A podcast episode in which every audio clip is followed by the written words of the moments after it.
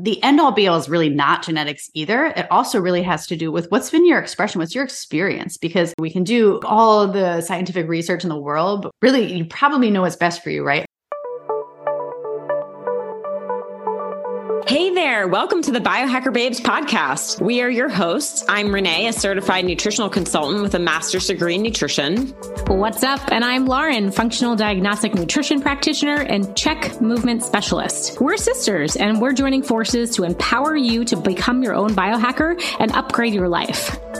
Our mission is to provide actionable steps so you can optimize your health, strengthen your intuition, and support your body's natural healing abilities because life is too short to not feel your best every single day. Thank you for joining us and welcome to the show. Hello and welcome to episode 193 of the Biohacker Babes. I am Renee, tuning in from Las Vegas today, and I have Lauren, my sister, here across the country. Hey, hey sis. This is Lauren tuning in from Maryland today. How's it going? Yeah, it's going great. Um, we've done it again. We got similar colors on. I don't know what what is this pattern, this synchronicity that we've been following as of late. Synchronicity. There's yeah, that word again. There's a color pool. it's kind of a reddish. Well, I think you're more in a coral, maybe, but I'm in like an uh, oh. orangey red. Very similar. Yeah. What would Dr. Deanna Minich say about our color choices today? Oh, I'm like totally in my first chakra today. Like survival. survival. I'm glad you're surviving over there. That's good. No, not like survival fight or flight mode, but I feel it's a grounding, grounded energy, right? I'm in in my pelvis. I'm grounded to the earth. I'm like, rah, let's go. Rah. awesome. All right. Well, your pop question of the day What biohack will you be doing today that you're most excited about? Hmm. Hmm. Or maybe you already did it since it's later there. Still morning over here on the West Coast. Yeah, I'm like, I had my whole self care hour this morning. I already did. So what else will I do? Can oh, I, I saw that. That looks nice. That can be it. Yeah, I had my well, I'm in a microdosing protocol, so I was supporting that by doing a nature walk with Rudy, and then I came back and did red light meditation, and I felt like I had to go a little bit deeper. So then I did 10 minutes of BrainTap, and then I journaled. Nice. Is all of that a biohack? Of course. the microdosing is. is. a biohack. Yeah. The red light yeah. is definitely a biohack. It's all biohack. It's all optimizing. Right? Yeah.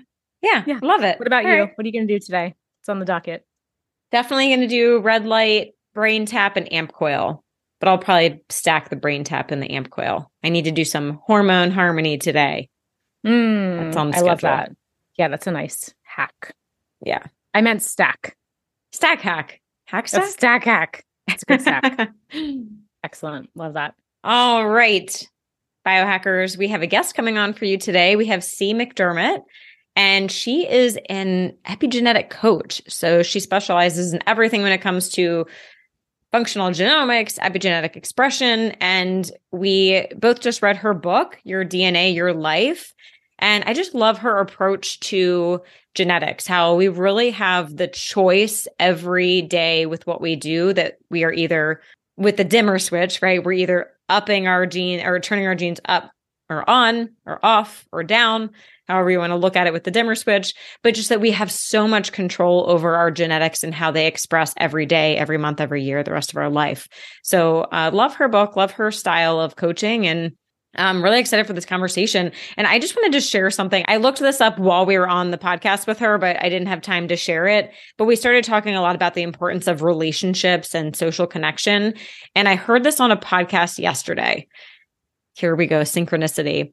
And they were talking about broken heart syndrome and how the actual statistic is you have a 66% increased chance of dying if your spouse dies. I'm not seeing the exact time. I think it's like within two or three weeks. And it's so interesting because it's like, is there a physiological thing going on there? You know, why why is it called the broken heart syndrome? It's it I think it's just that social connection is so strong, especially with a spouse, because typically, you know, if they're married 50, 60, 70 years, it's pretty wild when we see this. So mm-hmm. Yeah, and I, I mean a lot of energetic bonding. Feels like that bond is kind of split open. So I think that's yeah. so fascinating. Relationships are just hugely important, and yeah, I love that element in our conversation today. I think this is a very different type of genetic conversation, which she's very well versed and knowledgeable in all of the genetic SNPs and how this actually plays out in nutrition coaching and the scientific literature. But we really veered towards mindset, spirituality, and you know, creating positive narratives for ourselves, which in my experience of genetic reports, you know, typically it'll say the SNP, your base pairs, and then the advice below is usually supplementation, some form of exercise, sauna, cold exposure. But we just kept coming back to the mindset spirituality conversation. And again, with relationships and connection, just so hugely um, important when it comes to genetic expression. So just really grateful for that perspective because I think that is sort of the umbrella that holds all of this together when we're yeah. looking at health and longevity specifically. Yeah, absolutely. All right. Well, before we jump in, let me tell you a little bit more about her. So, Cee McDermott is a precision wellness practitioner based in New Jersey. Cee focuses on preventing disease and optimizing lifestyle through nutrition, behavior change, mindset, and stress management. She is a cognitive health specialist, a behavior change expert, a certified personal trainer, a certified genomics coach, Kundalini yoga teacher, the founder of Cee McDermott Genomics, and the author of the international best-selling book, Your DNA, Your Life. She currently runs the operations of Apeiron Genomics and is continually expanding her genomic and epigenetic knowledge through education and personal experience. She was such a lovely guest. I am so excited to share this conversation with you all. All right, let's dive in. Welcome, Cee, to the Biohacker Babes. Thank you so much for joining us today. Thank you so much for having me. I'm excited to talk today. Yes, we're both excited. I was just saying before we hit record that we both just finished reading your book.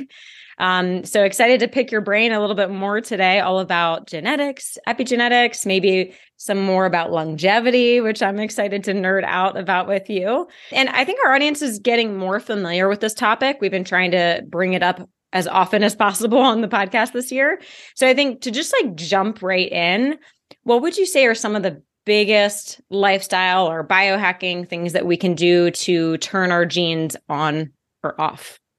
Well, um, yeah, I think really super foundational starting with sleep, um, right? So getting in the, the, proper circadian rhythm. So when I do genetic testing with clients, we always look at where the optimal time to sleep is. Some people are super early morning, some people really are night owls, and then some people are somewhere in the middle. And I find that some people will say that they've been living their whole lives maybe as a night owl, and they are convinced that they're a night owl. And then we get their genetics, perhaps they're actually living um, not in their circadian rhythm. And then when I convince them to make the change and they commit to that, they find a world of difference. And really, in uh, a lot of times in cognitive function, I find that a lot of people are like, wow, I didn't realize I was a little bit like maybe like brain fog or tired or kind of like moving through the day a little bit in a daze. And then they have that uh, clearer cognition. I had a client a few years ago who uh, was really had always been a night owl. You know, she went to bed 11 or 12 o'clock. Her husband was a night owl and they stayed up late. And when she switched over, she was in her 50s and she said, I feel like I'm in college with uh, my thinking again. I, I can recall things more. And she's like, my memory is just like back. So something so, so foundational um, that costs almost nothing, right? Like we just need to get in line with uh, our actual natural circadian rhythm. Very cool. I love that. That resonates. I had a client that was so determined to be a night owl for her whole life. She was like, I was born this way. And I looked at her genetics and it said otherwise. So, one, I'm really curious about how to best motivate someone to even try to go to bed earlier when that programming, whether it's unconscious or conscious, is just so deeply ingrained how do you get them to even try that? And I'm curious with the genetics, are you seeing any crossover or confirmation then with the sleep chronotypes? So that the animal types, the lion, the dolphin, the bear, the wolf? Yeah. So um, I actually was about to say people really fall into those uh, storylines, right? Like I'm a night owl, I'm an early bird, and they really like to stick to it. Don't but I will say, right? Like yeah. this is no, this is me. I can't, I can't rewrite that story. So um, Yeah, luckily, a lot of people, I think a lot of my clients are coming to me looking for change. So even though they might try a bunch of different things, I think the majority of people that are looking at their genetics are like, I've tried a lot of things. And over the years, maybe I'm starting to not feel my best, or just things are starting to just kind of slowly, maybe not you know, kind of falling into place like it used to. The things that weren't working aren't working anymore, right? And usually that's around the age of like 40, 50, to things just um the body starts to say, wait a second, we're we're not living in alignment. And I think getting out of that story and kind of like wiping the slate clean and allowing them to rewrite that story based on, hey, I want to feel my best. And maybe if I'm in something like the wrong circadian rhythm, something so simple. And usually I'll just say, give it a try for one week you know and like when we meet next week you know because we do weekly coaching calls uh let's just see how it feels you know? And then it's often also about convincing a spouse or a partner right? Because mm-hmm. if you have uh, people that are you know they're they're night owls maybe that's the time they spend together or a lot of times people will put their kids to bed and then they're like well that's my time. That's also a lot of time when people are like oh i'm gonna scroll i'm gonna netflix and drink wine. um, have my glass of wine yes. And then i i usually will pe- put people on a trial like give me seven days commit to that and let's see. And it's almost without fail they will say okay i do feel a difference. But you know at times maybe they'll say and i want to make the shift not so dramatically. And then over time maybe we can work it in. But i i ask them to make that dramatic shift from the first that first week and see how it feels. And then sometimes people will dial it a little bit deeper in as we go forward. Yeah. Mm-hmm. Um, mm-hmm. yeah, so I see yeah. a lot of I see a lot of correlation in, and you know, one of the longer researched genes is that clock gene, right? So we have a lot of clinical back data about the circadian rhythm, which number one is is really uh, when you're when you're trying to show people that epigenetics is uh, a thing that works, right? That you can apply to your life, and it doesn't have to remain in a lab. I think it's one of those actionable items where you can say, here's the research, but let's try it out. And then when they feel that it's true, you're like, oh, right. It's kind of a way to convince the, the naysayers out there. Yeah, totally. Because something that just came up with a client uh, this morning, she found that she's one of those fast placebo responders. Mm. And her mm. head was like blowing up. She's like, oh my gosh, what does this mean about everything that I've ever done in my life? Yeah. You know, you can really yeah. people based off a narrative or you know just a subjective experience can can change the situation right and a lot of times with nutrition too you know we of course take a lot of look at fats is probably the main place we look just because keto is very popular and then you know um uh, you know, if you grew up in the 90s, low fat was super popular, right? I have the genotype that if I ate low fat, I would be like a mess. I'm like brain fog, I would be disaster. I need tons of fat.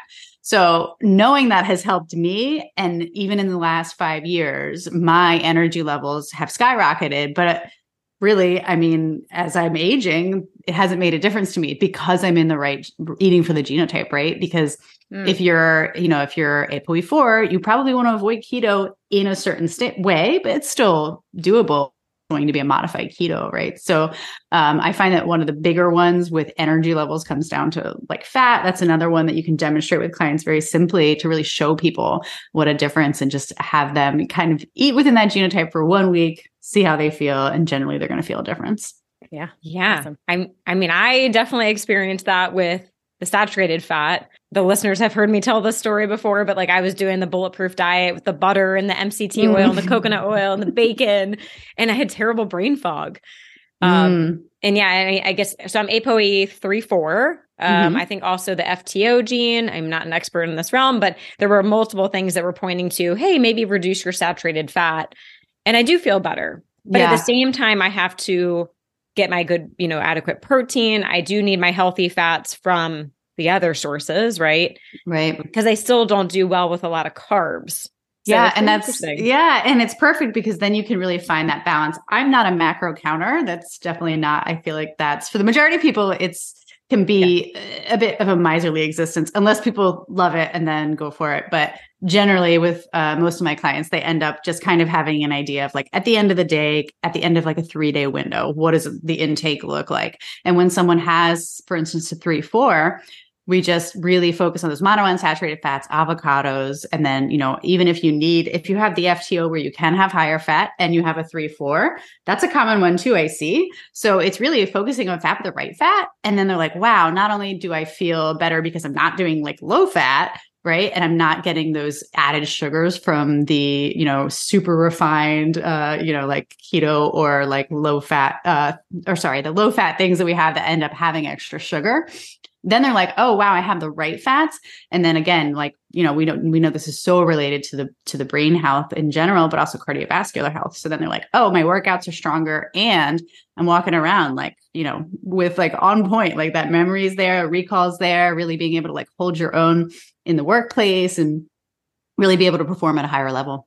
Yeah. yeah we talk about this on the podcast all the time about kind of putting the puzzle together and it just continues to blow my mind how many more and more pieces that there are. And i think especially with genetics because we have 25,000 genes and we have a billion base pairs and millions of SNPs and i think genetic testing looks at such a small piece of that it almost seems like how can we possibly know all of the combinations and the pairs and the best outcome? So do you believe I guess for a good example is Renee and I have the same ApoE34 FTO gene, but I do really well with saturated fat. And I found out through another genetic test that I have something in my gut, which I can't remember exactly what it is, but I like downstream, I do metabolize it. So mm-hmm. we're different in that way, but it was like that one little missing piece.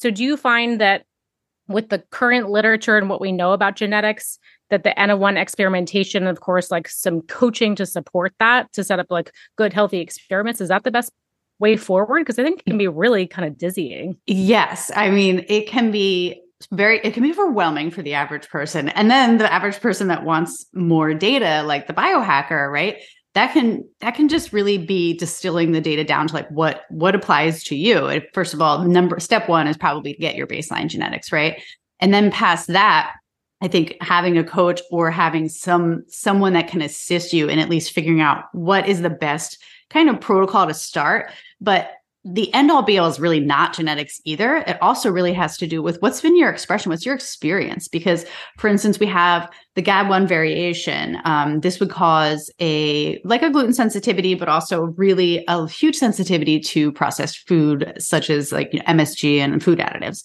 So this is a really common thing that I see in people that come with to me with anxiety is that they have the GAD1 and there's other people that come to me with the GAD1 expression and it's not at all expressed. And they're like, no, I have no issue with that. Like, it doesn't bother me, or I mean, it's just not exposed to that very often. So we also have to look at not only what is your predisposition, because again, when you're looking at genetics, you're really only looking at the predisposition of the person. So you're you're taking the base pair from the mother, the base pair from the father, you get your base pairs, and then what is that actually you know how are these these proteins being folded and how are the histones expressing so that we're we're showing are you actually allergic to gluten? Do you have a sensitivity to gluten? Or were you not actually was that never triggered most likely in childhood and now you've never been exposed to it that the body's going to react and you're totally fine with gluten you know? So it really depends on what's the experience which is why when um, i go over genetics with someone instead of just handing like someone a hey here's a 30 page pdf good luck with that like have a nice day um, i always incorporate coaching into my program but uh, i do all my genetics through Apeiron and we do a very very extensive array so we can distill it down for the client but essentially we do 750000 SNPs and we really look at uh, i think we have on the report right now you know there's like 500 different SNPs that we actually report on and we're constantly building new reports. So right now we're working on a longevity report, we're working on a psychedelic response report. So we're able to really take a lot of clinical data that we have formulated from uh, not only years of actual research from other uh, realms, but even within the performance clinic that Apeiron runs, there's mountains of data that we are able to actually put this into practice. So we can say, well, actually, GAD1 is often uh, triggered by adverse childhood effects. And we know this through research now. So we can say, hey, going back all the way to childhood, hey, what happened to your mother during pregnancy? Um, you know, how was your birth? Like it can go way back. But again, what is the expression? How has it actually been triggered in your life? Or or maybe not. You know, it's like that dimmer switch. Is it turned up or down? And then of course, if you have that, how can we prevent it from being turned up or prevent it from being turned down, depending on the circumstance? Mm. I yeah, love the nuances just, there off on, but also the spectrum of the dimming is yeah. really powerful. Yeah. Yeah. yeah. no, gosh. We Lauren and I think so like. I was just gonna say I was like, gonna say that. I've never really thought of it like as the dimmer switch. Yeah, I thought it was it's either on or it's off, but I didn't realize, yeah, there's really that spectrum. So yeah, yeah. And you have some people that you can, you know, over time you can track and see like, hey, your sensitivity to this has gone down because of these changes that you've made. You know, like suddenly we're getting the quality sleep, or we've added cold uh, therapy, or we've added sauna, you know, um, of course, two of my like more favorite of, the, of the easy and uh, you know affordable ish uh, you know ice bath affordable sauna a little bit less affordable but also still doable in some uh, locales and you know something as simple as that knowing your genetics hey are you are you more prone to having like a bad stress from an ice bath or is that uh or is that going to be good for you you know Oh, okay. So funny. Lauren loves the cold and I love the heat and the sauna. So it's like we always have this hot and cold debate. So yeah, yeah. I'd be curious if I have what's going on with my genetics as far as like why do I hate cold? Is, is it actually good for me? Is it just so stressful that it's going to be good, or is there a reason that I'm like appalled by the idea of getting in a cold yes bath? i i too like my husband is currently on this ice bath kick i am like not for me no and i constantly tell him like it must be nice to walk around with a 24 hour cycle and just know you can just ice bath bathe like that and i'm like women talk far more nuanced however for me all about the sauna. It's it just works for my genetics, but I have done a little cold acclimation, but upon looking at my genetics, I'm like, it's not for me. It's too much of a stress. So yeah, it's it's uh, it's all in there. That's some good justification then. oh, sorry, I can't do it. It's my genes. No, yeah, it's like, genetically not, not not good for me. Yeah. So, but yeah. on the other the sauna, and I think uh, Lauren and I discovered the other day. So we both ha- tend to have lower BDNF based on of our mm-hmm. genes and sauna is a great way to boost that. And i'm like maybe that yes. I mean that could be just one reason why i feel like a rock star when i get out of the sauna. Mm-hmm. yeah and i and, don't. Yeah. Yeah. And that's yeah that's what's interesting is your bdnf i mean bdnf is so interesting that uh really you know even just exercise you guys are both super fit. So you know like exercises increases this so significantly um, and really preventing a lot of cognitive decline in, in older age. And as we know like the sauna that correlation is so strong uh, with you know for instance like four days a week use 20 minutes a day it's a 60% difference in the research in cognitive decline with or without use. And it's uh you know it's like I, I keep joking that not sauning is the new smoking right? Like oh that's good that's good Mm-hmm, but I mm-hmm. mean, yeah. what an incredible tool we have available. And, you know, as the research continues, you know, maybe the benefit will increase, maybe it'll decrease slightly, but clearly there's a correlative correlation there. And I'm all, I'm all for it. You know, anything that's um, really, and when it comes to sauning, like you're extending your workout. If you get to go right after a workout, and you're getting a cardiovascular event. And really somebody that's injured or someone that's older that isn't really willing to like get their heart rate up all that high or they're they just don't feel up to it that day maybe a little sauna you know if they're if they're up for the stress of it i think it's a great tool to add yeah. on to to any healthy lifestyle absolutely yeah. so uh heat for you guys heat and cold maybe the collective as a day-to-day thing but what are the components that are affecting like over the course of a lifetime that are affecting this dimmer switch. You mentioned some stuff that potentially happens in childhood or at birth. I mean we have a lot of lifetime that we've lived. It's not just in the last few days i i sweat and i did some good things for my health. Yeah. what else is affecting the dimmer so exercise is huge, right? And nutrition. And then a big, a big thing that I know nobody wants to hear because, uh, you know, we're, we're, we're exposed to toxins, but, you know, environmental toxins. And, um, I know there's kind of this, it feels like there's a little bit of a online debate in, uh, maybe like in the Instagram world where people are like, everything's toxic. We get it. But we can really but just reduce reduce the toxic load, right? Because I know it can get it can feel a little overwhelming for people when they first step into that realm and they say, "Oh, well, everything's toxic, so I may as well just like throw my hands up." No, we can reduce our toxic load, and when you look at someone's genetics, you can see like are they more affected by exposures to BPA's from plastics, or are they more affected by smog? You know, so maybe not everybody can like pack up their family and move out of an urban environment where the air quality is lower but at the same time like a lot of people can throw out their plastic containers and buy a $40 um, box of glass containers that now you can use to store your food. You know you can set, swap to a stainless steel bottle which i think most people are not really drinking out of plastic these days but you know avoiding heating plastic not in the dishwasher. And something like so simple as that is really lowering our toxic load. And then being aware where we can make those easy changes you know um, i always test people to see what their exposure what their um, health risk is to exposure to dental amalgams. And I know your father was a biological dentist, so you're probably well aware, you know, and that's something that I think people are starting to move towards where it's, hey, let's get rid of these old fashioned dental amalgams and something so simple every time you chew, you're being exposed to this. So, you know, that's a pretty big investment monetarily for for people. But if you have this higher risk, maybe you do kind of put your priority there. If you have uh, the resources and the ability to say, hey, this is my next big project instead of buying a sauna. Maybe I actually go and look at since my genetics are more affected by this, since the epigenetic, you know, dialing down of any positive health benefits might outweigh the you know the use of sauna so then instead we you know you put the money towards getting those dental amalgams out um yeah. so it doesn't always have to be specific sorry. to mercury is that like yeah. people oh, they yeah. can't like detox mercury well or uh, so there'd be like a heavy metal correlation mm-hmm. okay heavy metal so often if if people still have dental amalgams and they have kind of that lower propensity for health risk i'll say that's probably not a priority now you could still do it certainly if you have the resources but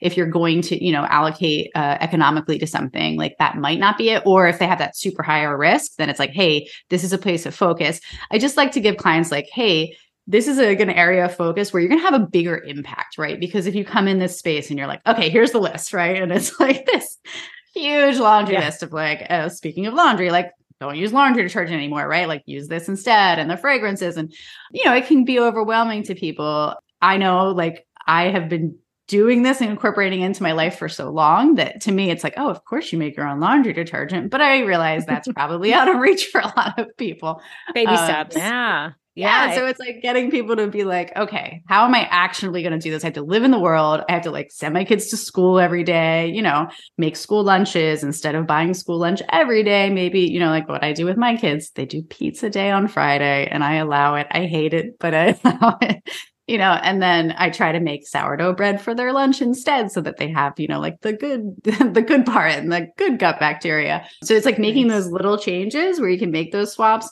But I know when you live like full fledged in that world, people are kind of like, ooh, that's not for me. So I try to make it a little more actionable. And that way it can fit into the context of the person's life, right? Because it's like, if your family isn't on board or like your neighbors are not doing this, you might not be super open to it, right? So yeah. baby steps, like you said. I really agree with that. Like really uh, empowering the client to make that prioritization of the list because we do have a long checklist but what is the, you know what are the biggest pain points what do your genetics say i mm-hmm. think with mm-hmm. dental amalgams specifically i know the dangers we know the dangers but for mm. some people they're not symptomatic so is it the top of the list you mean i i would say so but they have to ultimately make that decision so right all things considered, we have to make our own priority list. Otherwise, it's not going to be actionable. Mm-hmm. I guess just to follow up on the toxic exposures and maybe specifics, plastic, uh, with plastic specifically, how much from childhood affects like our mother or father using plastics versus us using plastics now? How much does that stay with us? Or then mm. we just looking at detoxification pathways? Hey, biohackers, you may have noticed that there are a ton of new supplement brands popping up every week. But unfortunately, there are a lot of junk supplements out there. They're using poor quality ingredients, and sometimes the label doesn't even match what's actually in the bottle. I know, it's so crazy. This is why Lauren and I are constantly searching for new brands and looking for the best ones so we can bring them to you all. And one of the brands that we truly love and trust is Paleovalley. I won't run through all of their amazing products right now, but I will tell you about a couple of my favorites, which include their greens powder. It's the only one on the market I will even consume anymore because it contains organic greens and superfoods, plus it's gluten free, soy free, grain free, dairy free. And the real game changer here is that they don't use any cereal grasses like wheatgrass or fillers, which is really extremely common in greens powders today and can be problematic for a lot of people. They have other amazing supplements like their apple cider vinegar complex, which is great because it's in capsule form. So you don't have to drink the nasty apple cider vinegar that people don't love so much. And you get all the benefits for digestion, detoxification, blood sugar control. And then another favorite is their grass fed organ complex. So, you know, we talk a lot about eating organ meats on the show because they're very nutrient dense, but a lot of people don't want to spend the time to cook that and don't love the flavor of it. So they have put it in capsule form taking away all of our excuses about organ meats. And they also have one other snack, the superfood bars. If you ever need something that's healthy on the go, this is a really nutrient dense, clean product that we love as well. And everything tastes delicious. Plus, they're 100% grass fed beef sticks. I promise you, once you try these, you will never want to go buy just like a random beef stick at the store, whether it's at the gas station or Whole Foods, wherever. These are so delicious and they're very, very clean, and we love them so much. So, our friends at Paleovalley were kind enough to give all of our listeners 15% off. And you don't even need a coupon code at checkout. All you have to do is use the link that's in the show notes for today's episode. I will also link to the episode where we had Autumn Smith from Paleovalley on the show. That was earlier in 2022. So you can learn more about Autumn and her mission, which is just so beautiful and amazing. And we love the work that they're doing. So check out the show notes for today's episode. We'll put the, all the links in there and let's get back to the show. Yeah, it's mostly affecting de- affecting detoxification pathways, but hormones are so disrupted um, that in early childhood, um, I would say, you know, like the generation, like the millennials, we were exposed to plastics. However, not as much. So now I think we have more knowledge. I think there was like a small window where there was a, a group of people pretty exposed, and and really like preconception is so important it, to make sure that like a mother isn't exposed to a lot of toxins. Now, if she's just exposed to plastics here and there while pregnant, of course, the body detoxes all of this, right? That's that's its job. But hopefully, maybe, yeah. But we are also bombarded from every angle, right? And the way that we measure our toxic load in this country is like if you were exposed to this one thing today, you would be okay. And of course, as we know, that's probably not a great caliber. I think we need to take a look at that and re, you know rewrite the um, the protocol for that. But in the meantime, until some legislation gets t- taken takes place to do that, I think in the meantime we just limit that exposure. And and yeah, like when you're when you're a small child and you're exposed to plastic, hopefully you're not exposed to other toxins. Your body does detoxify it, and then as you grow your hormones you know if you then eat within your genetics and you're sleeping well and you're getting um, even just a, you're in a caring loving environment then the body does adapt right? And then it, it makes those repairs. So while there may be downstream effects hormonally avoiding the endocrine disruptors for younger children and for pregnant women is is super important so that down the road we don't have you know like for instance super low testosterone in, in adult men or young men and you know um, women or girls going through puberty much younger because they've been exposed to these endocrine disruptors. So yeah i mean it's part of a larger picture that um, I think we don't really take a look at, but definitely for our youth, it's as I think awareness comes, we are starting to like remove plastics and then we'll have a little less, you know, fragrances in the air and a little bit less exposure to things. And then, you know, the bodies can begin to make those repairs as we, as a society, remove more processed foods and things for children. Mm-hmm. Yeah, it definitely seems like it's getting much better. I mean, especially compared to growing up in the 90s where we lived at Bath and Body Works. Um, I literally bathed in, I mean, I had the shower gel, the lotion, the body spray, the soap, the shampoo, the lip gloss, like the lip oh, gloss. Yeah. I was practically eating that stuff. Yeah. And then I would get dropped off at the mall and come with my big bag of Bath and Body Works. And, and it was so cheap yeah. and plentiful. You'd spend your allowance there and then slather it up before you went to like eighth grade uh, school dances. Yeah. No, I mean, we were all exposed to quite a bit. Yes. But again, but you know, yeah. uh, I think maybe we, we survived. Had, yeah, we had we had that. Uh, I mean, I know I ate some pretty decent food when I was a kid, so hopefully that kind of uh, reduced my toxic load a little bit. So yeah, we yeah. We're, we're, a little wiser now, and I think um, those informed choices make a big difference for parents and kids. Oh yeah, yeah, it's definitely changing for the better. So, although I think Bath and Body Works is still at the mall. Like last time it's I was there, there, I saw it mm-hmm. and I had to like run around it because I could smell it just coming out of the entrance. Yeah. I don't know if we can say, um, are they going to get us in trouble? But yeah, it's it's it's a it's a bad place to avoid it, especially if you're young, yeah. um, or There's... any of those real fragrance products, like which even you know like yeah. the drugstore, like sprays, or you know in a public restroom, sometimes you can smell that stuff. Um, mm-hmm, those are the yeah. the real nasty ones, but um, yeah, as as a brand, they probably need to re re uh, pivot their their products. that would be great. I've noticed even Sephora is like overkill with the fragrance, and I do still mm. shop there because there are particular brands that I trust and and, really like, but I have to hold my breath. I'm so funny. I like stand outside. I'm like, and I run in. It never lasts. I can't hold my breath that long. But it's you yeah. could just wear a mask. Or you gotta just shop online. just no, I do usually, but every now and then, you know, in person. Yeah. And what is that bath bomb store that everybody loves? It makes like the lush. Oh, yes. lush, lush. That projects 20 feet outside of the store. So if you're even anywhere near it, I. I feel like I get a headache and, and get fatigue from that. It's pretty yeah. wild that some people are not tuned into the fragrance stuff. Like fragrance yeah. and not sunnying is the new smoking. Right. Um, yeah, the yeah. fragrance thing is is uh is yeah, I think that's gonna take off. That's like the next big thing is let's remove fragrance and uh we'll all be yes. like a little bit happier. I'm yes. on board. Definitely. Yes. You got my vote. Nice. On a totally different topic, you mentioned something a little bit ago that really piqued my interest. You said something about psychedelics and genetics. Yeah. And that is something we have not talked about on the show at all. I'm so curious what are you researching and what are you finding with that yeah. because obviously psychedelics it's exploding right now. Yeah. I'm going to so, second that because I looked at mm-hmm. my genetics and they actually did not correlate or they didn't match up with my experience of using Oh, okay. Interesting. Yeah. So um, there's a fair amount of research going, and there's a few DNA tests for it now, but they're pretty limited. I think the, the most robust one has about seven SNPs. So it's really limited. Um, we're looking at some research, and we're actually going to be we're going to be at MAPS in in June if you guys are going to the psychedelic conference in Denver.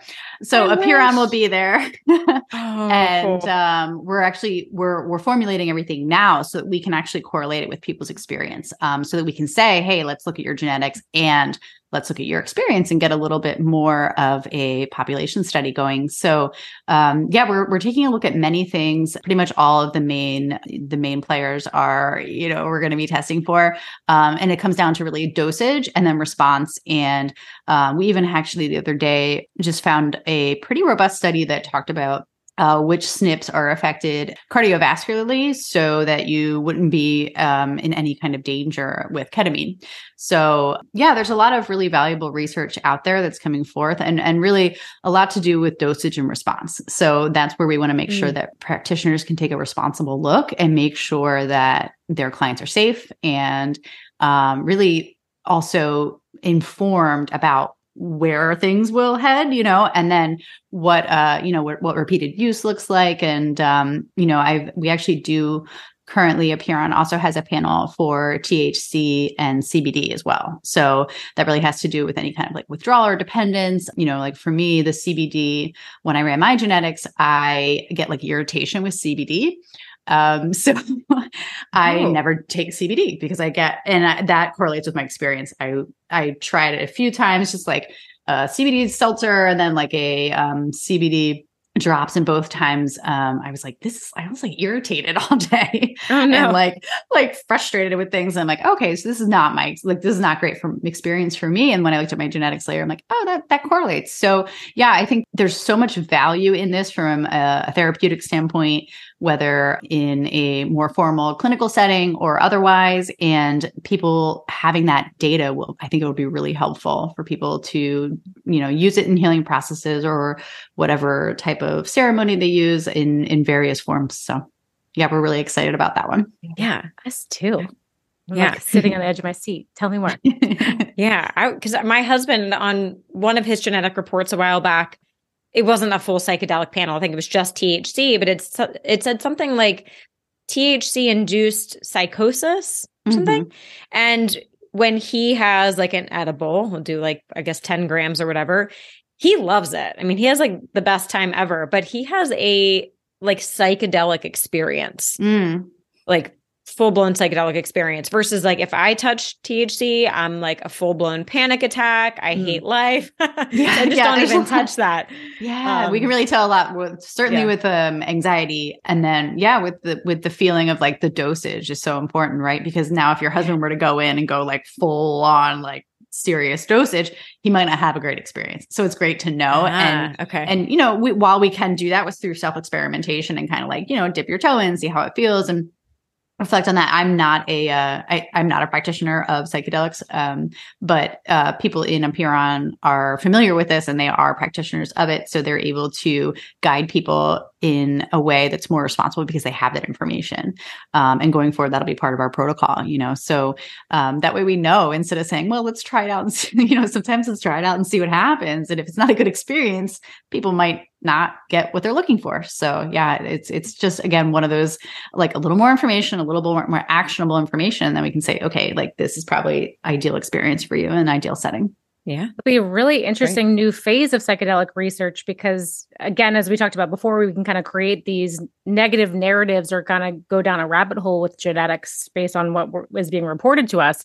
And we know with psychedelics, going in with a good intention and clear mindset and mm-hmm. setting is so important. So I'm curious maybe how these reports are going to be dispersed and educated upon because if you have this idea, I mean, obviously the dose and the setting will be adjusted according to your genetics, but I think mm-hmm. it would be mm-hmm. very easy to then start to go down this rabbit hole and narrative of something bad could happen or right. really believing that something is good. So I'm like sitting here just curious. And, yeah. And so what, what, we when we um, use all of our genetic panels, we actually don't do any direct to consumer to Apeiron. We work with clinicians and coaches, and we have a robust training platform. We have a 75 hour training platform, and the psychedelics panel will also have additional training that's required um, to interpret the panel, and then it will be co- um, well it's usually health coaches clinicians physicians, mds chiropractors um, alternative health practitioners.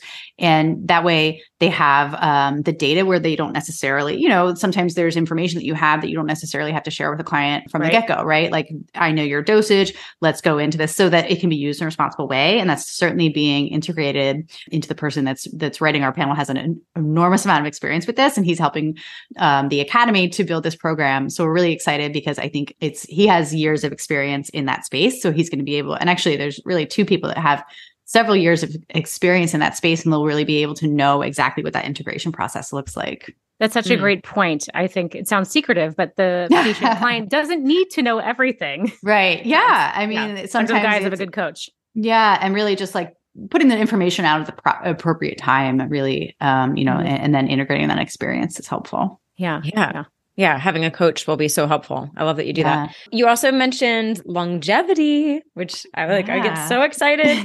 um what can you share about like any specific SNPs or interesting things you've been finding in the longevity space? Yeah. So there's so much on, you know, like FOXO genes. So we're adding that to our array right now because there's um, currently it's there's only some of it in our array. So we're going to actually add a bunch more SNPs and that way we'll be, be able to test for it.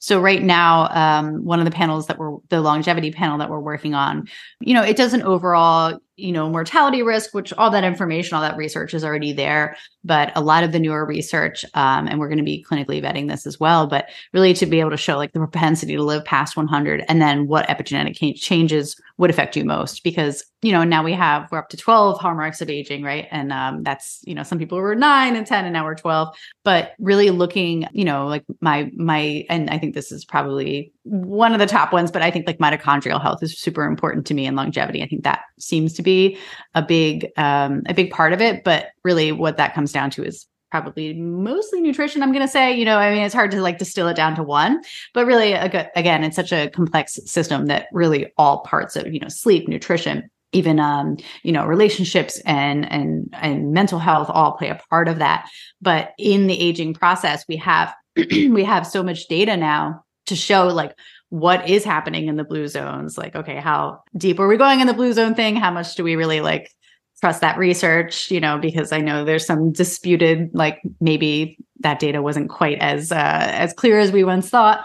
But now we can we have so much data even from the 70s on dna that we're able to go back and look and say like how long did these people all live and what were some factors? Now the human system is so complex right? Like we have not only do we have these bodies, but we have all the relationships around us and the environment and so many things that play into it. So how much of it, let's say in the blue zone, like um, you know, my dad used to live in one of the blue zones in Costa Rica, like Oh, cool. like oh. is is yeah i know right? It's so nice. But yeah. like is it the environment? Is it like because everyone ate fish? Is it because everybody had great relationships? Like or is it like not exposure to netflix? I don't know.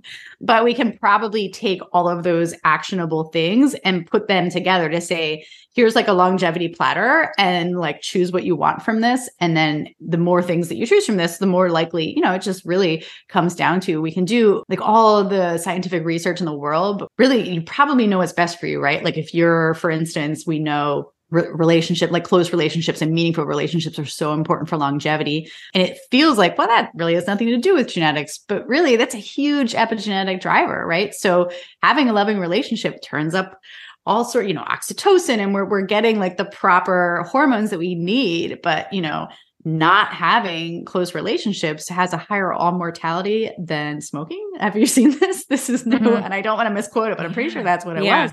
So, mm-hmm. you know, but I think intuitively as humans, like we know if we're in a loving relationship, right? Like we have to sometimes take a step back from all that scientific research. You know, I'm enmeshed in this every day, but every now and then I'm like, hey, get to know your client and take a look like you know yourself. And if you don't, we'll spend some time there too. Let's get to know ourselves as humans but also like what feels good for you? Are you in a loving relationship? Is or do you have meaning in your life? Are you uh, contributing to like the younger generation by helping you know in the community? Are you around grandchildren? What does that look like? So sometimes i think um, it's easy as a coach to get caught in this like mental game of like oh you know the blue zones and we need the fish and the olive oil and, and we get down to like these super super uh, specific channels. But sometimes I'm like, also, let's take a step back. Let's look at the macro and be like, okay, we need loving relationships. What does that look like for you? What does that, uh, what does meaning in your life look like? What does purpose look like?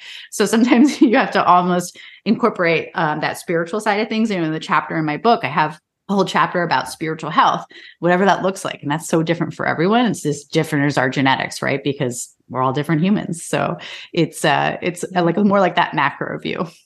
Yeah. I really want to dig into the spirituality, but I want to say I was yeah. reading this newsletter this morning that said experts are now predicting that the current generation of US children are, are going to be the first to live shorter lives than their parents. Mm. So I'm hmm. wondering how much, and, and, I don't know how true that is, but I guess with your knowledge of the blue zones, but also this macro view of mindset, spirituality, relationships, how much do you think that trauma, social is- isolation, lack of good relationships in that generation, like the children now, is is going to affect their epigenetics. I mean, I guess longevity. Yeah, I think yeah, not to be a downer, but I think I think it's it's significant. I think the lack of social interaction is detrimental, you know, and I think the best thing we can do is try to get our children and young people to connect with each other in, you know, outside if we can get people outdoors that's huge right? Um so mm you know even though we love to organize thing and for instance like in organized sports but at least they're outdoors for the most part right? And then they're interacting with their peers. And really i mean i'm i'm like a big advocate of nature and just like really getting back to the, those roots with my own children and i really advocate that for others, I think the average child has, um, what was it, seven minutes of unsupervised outdoor play a day. Seven minutes. That's not enough. This is, you know, I'm a child of the 80s. Wow. We were on the go for eight hours a day. And I'm not saying, you know, it wasn't perfect, but yeah, really just like being able to get that outside time. And, and it doesn't need to be outside necessarily organized, just outside if it's with the neighborhood kids i know we we we just have um, a very sheltered generation so that we it's easier you know and we're busy. So we say well i can't take the kids outside because we have the meetings and the you know and we all work from home mm-hmm. now. And but uh, yeah really getting kids around other kids around other people and oh, out from behind the screen. I know like nobody wants to hear that but really out from behind the screen and interacting in real life I know some people will say, well, they're going to be on a computer the rest of their lives, so they have to learn it. And I just, I don't know that that's true. Oh, I don't know that that's gosh. true. Honestly, I, I think we're going to go in another direction. I think we're going to overcorrect and we're going to go the way other way. And we're going to get kids from behind screens and get them outdoors and, and really eat, get, you know, eating whole foods and not not necessarily being indoors as much and not on on a computer to interact really interacting in, in real time and real space and i think that's huge and really i think from there the, the human body knows what to do and children will thrive. So i think it's really just taking those few steps and it's harder you know? It's it's i was speaking to my husband the other day and we were like it's a lot harder doing it this way. You know we were saying like this is hard. It was a really rainy day and it was you know and it was cold and winter and but um, putting in that kind of harder work now is probably going to pay off because they you know it, it, it shows in children and it, it shows in that gen- genetic expression right we're really bringing up some of those happy hormones those proper hormones that kids need need to thrive mm. yeah yeah we have um, some family members who have two young kids well, I say young. I think their oldest is now like a freshman in high school. And I, we've watched them grow up. And I was so impressed with how the kids were were around technology. Like I think they were allowed to use the iPad for like 30 minutes a day starting at, you know, 5 years old or something. But they were the parents were so disciplined about it, but the kids were so appreciative of the mm-hmm. time they got with the technology because it was a limited amount. But like I think they're just like amazing kids. They're smart, they're very talented, they're good at their sports, they're great around adults. They are world travelers now. And like if I ever have kids, I'm gonna need like a manual of like how did you raise them with technology? I'm gonna yeah. need a step by step there. yeah. Well, to add in, I know one thing that's really important to them is sitting at the dinner table and talking about what they're grateful for for the day and kind of mm. talking through their experience and how can we digest that information and then go into like the next day with that. Yeah, and really teaching kids an appreciation for like yes, this is technology and I constantly tell my kids and this is this gets a little funny because people i think it, people feel preached to when uh, you know when a mom is saying oh do this not that you know? But with that caveat i will say i try you know and and it's it's a serious effort but it is i feel it is part of my life's work to raise these people right and give them the best possible chance. So i do take it very seriously and it's they know that it's a tool, um, but they know that the real world's out there and that we go for a family hike every single Saturday and Sunday that we can. And we go, you know, mm. there will be outside time. And when it's raining, my husband's from Ireland, they're outside in the rain half the time because they don't seem yeah. to care. Um, and we take our kids away for a month every summer and we travel the world and we want to see new places. And I, you know, um, it's not always appreciated at a certain age. I know my son was like four and it was the first time he was on the plane with a television. He had never really seen TV. And he was like, you know, we were in Costa Rica at a pool and he was like, it's too hot. I just want to go back to the plane because he wanted to see TV. Was like, oh, but I know, but like, I know at some point down the road, it will pay off, you know, like because he had yeah. that experience, he got to go to a really cool place and see, you know, monkeys in the trees and all that stuff. But yeah, yeah. so it is kind of like that can feel frustrating to a parent. Like, what, you know, what did I just do all this for? But this is kind of like again the hard work at the front end right it's just like anything in health and wellness we know putting in the time for our you know our own nutrition our own uh, fitness and everything like we know that there is payoff and there is an immediate payoff for us where we get to see our kids have these really wonderful experiences but also we get to them allow them to have kind of the breadth of emotions rather than kind of like a dull you know life behind a screen. Um so you know it can they they can have like a higher range of emotions when they're not um yeah when they're when they're really just exposed to more experiences. Mm-hmm. i'm very happy for my scabs and scars from yeah. sidewalks and trees and I was, yeah yeah exactly yeah. and those yeah. are all just kind of part of and and really just for you know like uh, jumping off of rocks are great for the spine right and like all this proprioception that kids don't necessarily mm. learn from being indoors so a guy like I like all kids to get out and then kids of all ages because I love people to get outside in general. Every person should be outside. Uh, so yeah, yeah, I'm a big fan of just like walking outside, hiking outside, sitting outside. Um, I sometimes take some of my calls outside when I can, you know, and just trying to get that vitamin D and all that good stuff.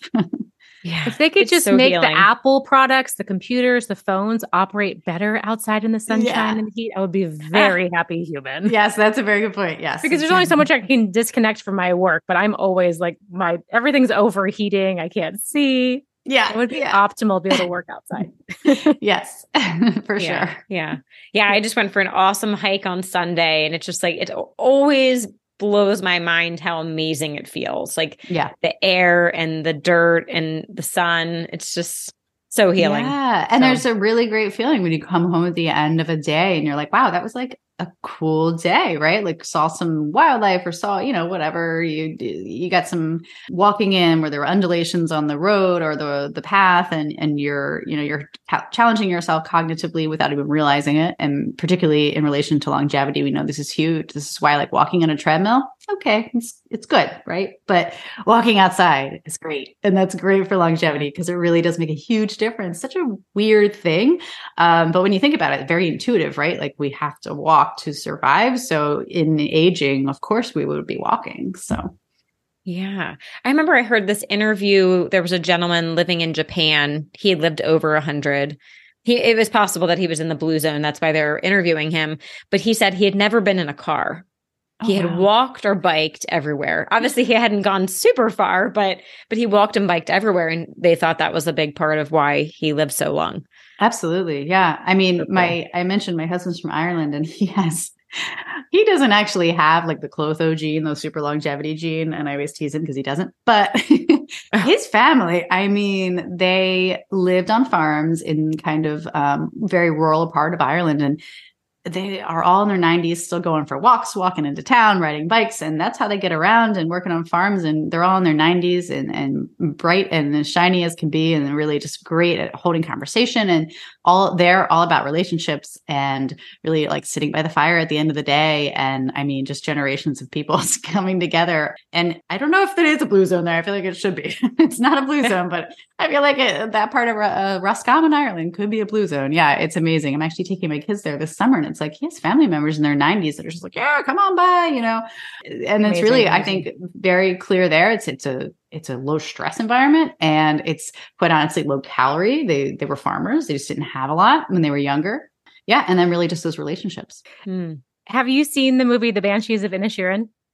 no but i've heard It's, of it. it was an Oscar nominated movie that came out this year with Colin Farrell and Brendan Gleeson. And they live, it's a fictional place in Ireland, but it's Mhm. like a remote uh, island and very simple, minimalistic life. And the story is actually uh, kind of dark because it's about two friends. One of them just decides he doesn't want to be friends with the other one anymore. But the point of me bringing this up is that they walk everywhere. And I watched Yeah. that movie thinking, I wish they had a pedometer on on the screen because they must be walking 30 to 40 miles a day. They're just yeah always outside and walking. It's like yeah so amazing. Yeah well walk i mean walking is so great right for uh, like like we said to be outside but even just if you're not a person that's like oh i love running or something going out walking right and and particularly if you walk with another person you're working in that relationship too so Mm, yeah, Yeah. yeah. So coming back to relationships, mindset, spirituality, there's a lot in your book about mindset. And I, I just really love that. That it was so beautiful that you kind of kicked it off saying that we need to have grace and ease and joy in our lives. Like that is the lens by which we need to start looking at our lives in epigenetic expression. So what can you share with our audience about how you've infused that into your life or some simple practices that we can start to use? Yeah. So, um, I, uh, well, I'm a Kundalini yoga practitioner and teacher. So every morning I wake up and my husband actually does it with me. We wake up and have a Sadhana morning practice. And I think it makes, and whether it's an hour and a half or, you know, if something uh, kept us up at night and the kids were up or something, uh, you know, a nightmare keeps somebody up, we end up um, you know, with 20 minutes, but we're doing some sort of breath practice or something. And that dedication really just allows me to find ease in the rest of my day. And that's so important to me because I feel like, you know, I'm a retired federal agent. So I used to work for the government for 16 years and it's a very high stress environment. So I feel like there was a really long time where I was swimming upstream and it was it was tough. You know, it's a really high stress job and um, not a lot of females. And uh, yeah, it felt like there was no ease. And then I started really looking into how I was living my life. And I was always healthy. I, you know, uh, quote unquote healthy. You know, I was always like a personal trainer and I, I did other things as side hustles. Um, but when I really started looking at my genetics and actually living within the parameters of my genetics, but also adding that daily practice years ago, everything started to kind of just seem easier. And whether that was like something like a really stre- high stress environment where, you know, your life is in danger or just like, you know, dealing with a kid's tantrum, everything kind of started to fall into place. And I found that um, the majority of people that are living outside of that alignment where they're they're either living um, really just like outside of their circadian rhythm or or just eating and like they're like I wish I could eat better but I don't know what to do or or like you know oh I grew up in a very religious household and now I don't have you know and, and I've I've moved away from uh, organized religion but I don't have a spiritual practice. So it just if you can find something that works for you that alignment starts to really fall into place. And then I just found so much ease in my life that all of the moments and I, I, use the word joy to really describe all emotions but like at a higher level right? So instead of just being like kind of like even all day you really get to experience a moment where like the sunshine peeks through and you're like it's like a very joyous moment. Or like your kid taking their first step is a very joyous moment but there's also just joy in like sitting and having a conversation, enjoying a cup of tea, or you know whatever that may be. You can find those like kind of pieces of joy.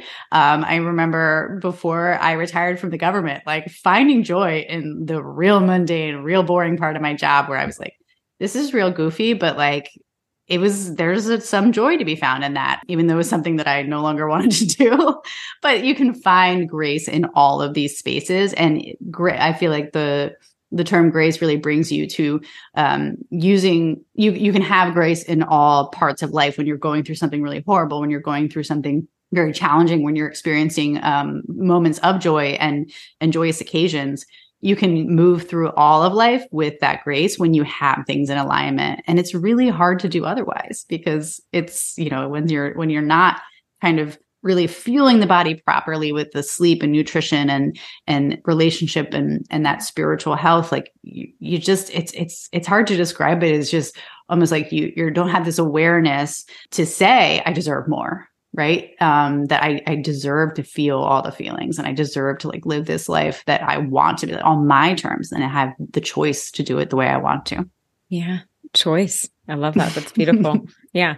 This year my word of the year is kind of not to be cliche cliche with it, but it's gratitude.